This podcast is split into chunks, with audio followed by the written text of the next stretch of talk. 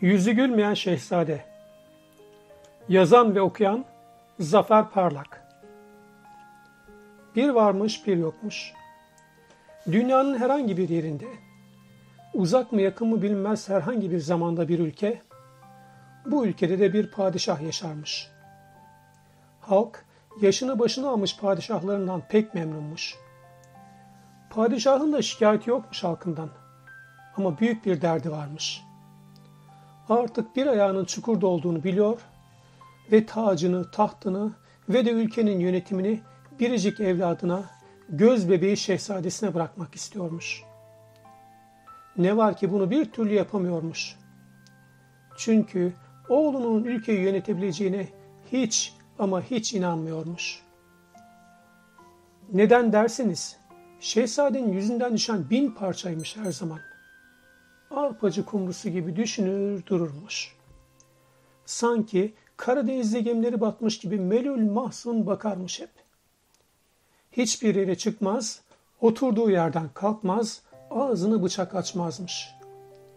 Kırk yılda bir açtığı ağzından lafı halatla çekmek gerekirmiş. Ağzı var dili yok derler ya. İşte tam öyleymiş bizim şehzade. Kendi hiçbir şey sormaz, soranlara da cevap vermezmiş. Suratından düşen bin parçaymış hep. Yediği önünde, yemediği ardındaymış.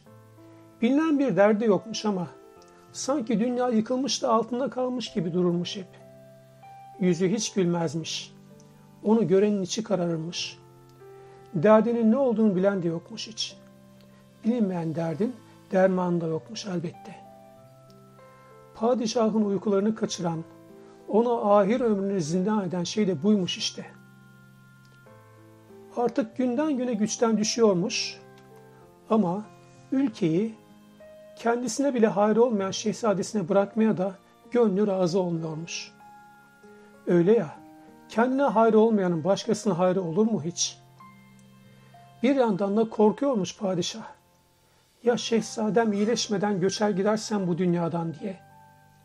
Kimselere bir zarar yokmuş şehzadenin. Zarar yokmuş ama zerre kadar bir faydası da yokmuş. Kokmadan, bulaşmadan sadece nefes alıp gıda öğüterek yaşayıp gidiyormuş yani. Ne varlığı belliymiş yaşarken ne de yokluğu belli olurmuş bir gün giderse bu dünyadan. Çok bunaldığı günlerden birinde baş vezirini çağırmış padişah ve demiş ki Ey vezir sana üç gün mühlet. Ya oğlumun derdin dermanı bulur ve onu iyileştirirsin ya da ölümlerden ölüm beğenirsin. Ulu hünkârım demiş vezir. Siz de biliyorsunuz ki oğlunuzun derdin ne olduğunu bile öğrenemedik yıllardır. Belki bir eksiği, ihtiyacı, arzusu, gönlünün muradı vardır diye düşündük. O daha söylemeden her şeyi hazır ettik. Ama yetmedi bilirsiniz. Ne olduğu bilinmeyen bir derdin dermanını ararız bunca zaman. Danışmadığımız hekim, denemediğimiz ilaç, yazdırmadığımız muska, yedirmediğimiz büyülü meyve, gitmediğimiz hoca kalmadı. Ne büyüler bozdurduk, ne muskalar yazdırdık. Denemediğimiz ne kaldı ki efendim? Ben nasıl bulayım bilinmeyen bir derdin dermanını? Evlatlarımın bağışı üstüne Bağışlayın canımı hünkârım. Sus demiş padişah. Sana üç gün mühlet. Ya canın gider ya canım evladımın yüzü güler. Ne yapsın zavallı vezir? Can tatlı. Vedalaşmış eşi ve çocuklarıyla, atlamış atına, mahmuzlamış hayvanı ve başlamış kaçmaya.'' Bir yandan atını mahmuzluyor, bir yandan da geriye dönüp bakıyormuş sık sık. Aklında hep ölüm korkusu, ardından gelecek cellatları, ona uygulayacakları işkenceleri ve canını nasıl alacaklarını düşünüyor, korkudan tir tir titriyormuş. Neredeyse bir gün hiç durmadan yol almış. Atı rüzgar olsun uçsun istiyormuş vezir. Aklında hep ölüm ve ölüm korkusu varmış. Ölümün celladın kemendiyle mi, ateşe atılarak mı, kazanda kaynatılarak mı, derisi yüzülerek mi, kırk katırla mı, kırk satırla mı geleceğini düşünüyormuş hep.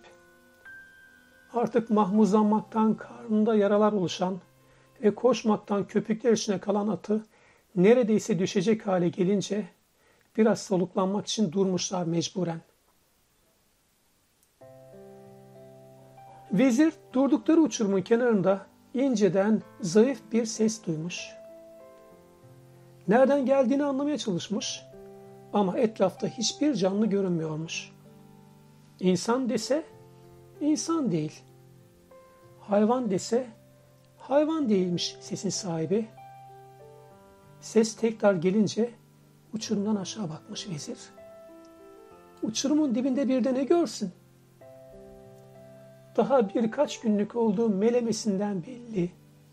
Minik, sevimli, kar gibi bembeyaz bir kuzucuk. Çok şaşırmış vezir bu kuş uçmaz, kervan geçmez yerde öyle bir kuzunun olmasına. Öyle de yanık meliyormuş ki kuzu. Zavallı demiş vezir. Kurda kuşa yem olacak burada. Anası yok galiba garibin. Kurtarsam mı acaba? Bunu der demez zatını bağlamış bir ağaca ve başlamış uçurumdan aşağı inmeye. Uçurum deyip geçmeyin. Çok sarp bir uçurummuş bu. Keskin kayalar ellerini ve ayaklarını parçalamış vezirin. Taşlardan yuvarlanmış, çalılar ve dikenler yara bere içinde bırakmış her yerini. Aşağı inmiş nihayet inmesine, inmiş inmesine de çıkmak daha zor olmuş elbette. Almış minik kuzuyu omzuna ve başlamış tırmanmaya. Korkmuş olan kuzu debelendikçe vezirin dengesi bozuluyor, çıktığı yerden geri düşüyormuş. Kan revan içinde kalmış vezir. Saatlerce uğraşmış, canını dişine takmış ama sonunda uçurumdan çıkmayı başarmış. Düze çıkar çıkmaz da derin bir oh çekmiş. Biraz soluklanmış. Oh demiş demesine ama bunu derken de birden yüreğinin ferahladığını, kuşlar gibi hafiflediğini hissetmiş. Önce kuzuya, uçuruma, paralanmış kıyafetlerine, kan revan içindeki ellerine bakmış, sonra da gökyüzüne bakıp derin bir nefes almış. Buldum diye bağırmış göğsünü yırtarcasına. Şehzadenin derdinin dermanını buldum. Atlamış atına, kuzuyu da arkasına almış ve adeta uçarak geri dönmüş saraya. Büyük bir sevinçle çıkmış padişahın huzuruna. Hünkârım demiş, müjdeler olsun, şehzademizin derdinin dermanını buldum. Neden geldin diye sormuş padişah. Canına mı susadın? Hepimiz de biliyoruz ki evladımın derdinin dermanı yok. Bunca yıldır bilinmeyen bir derdin dermanını ararız hep. Hünkârım, müsaade buyurun anlatayım size her şeyi demiş ve anlatmaya başlamış vezir bütün olan biteni. Sizden ve gazabınızdan çok korkmuştum hünkârım. Madem derde derman bulamıyorum, bari canımı kurtarayım dedim. Atıma atladım ve kaçmaya başladım. Kaçarken aklımda ardımdan göndereceğiniz cellatlar ve ölüm korkusundan başka hiçbir şey yoktu. Aklım, fikrim uğrayacağım işkencelerde ve bana uygun bulacağınız ölüm şekillerindeydi. Ama ne zamanki nefeslemek için durdum ve bir uçurumun dibinde meleyen şu yanımdaki kuzuyu gördüm. Ne zamanki onu kurtarmak için uçurumdan aşağı indim ve çıktım. İşte o sürede hünkârım aklıma ne gazabınız, ne cellatlarınız, ne de ölüm korkusu geldi. Aklım, fikrim uçurumdan kuzuyla birlikte sağ salim çıkmakla meşguldü. E Şehzademin derdiyle ne alakası var şimdi celladın, uçurumun, kuzunun? Bunun için mi geldin? diye kükremiş padişah.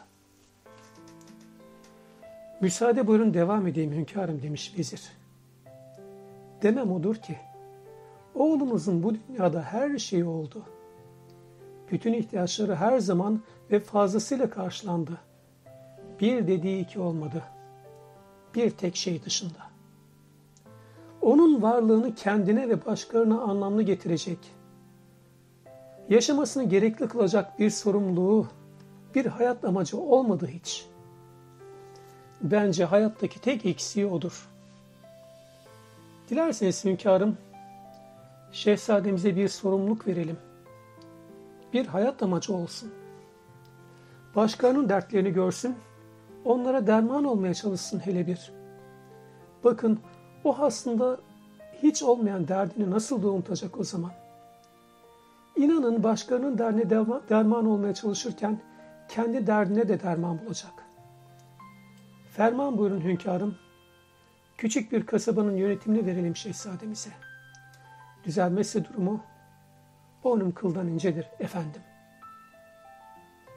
Son bir umut, padişah kabul etmiş bu teklifi.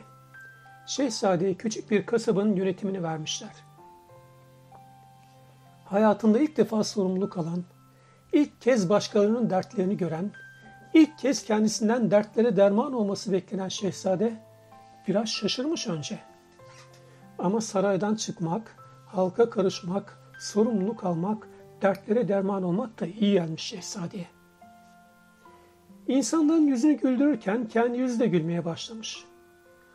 Onun yüzü gülünce etrafındaki gülen yüzler de çoğalmış. Mutlu ederken mutlu olunabileceğini görmüş şehzade.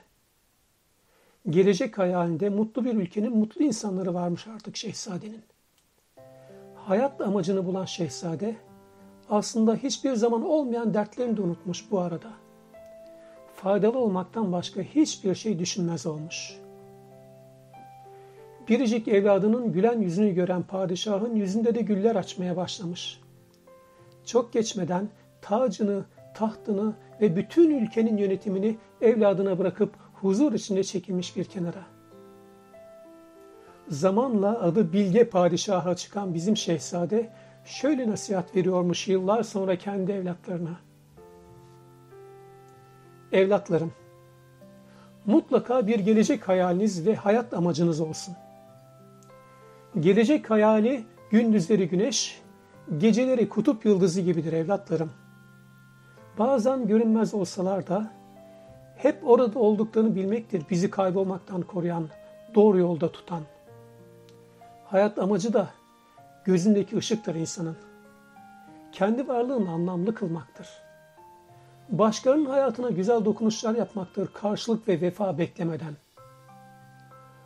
Mutlu olmak için çabalamakta değil, mutlu olmak için sorumluluk almaktadır asıl mutluluk.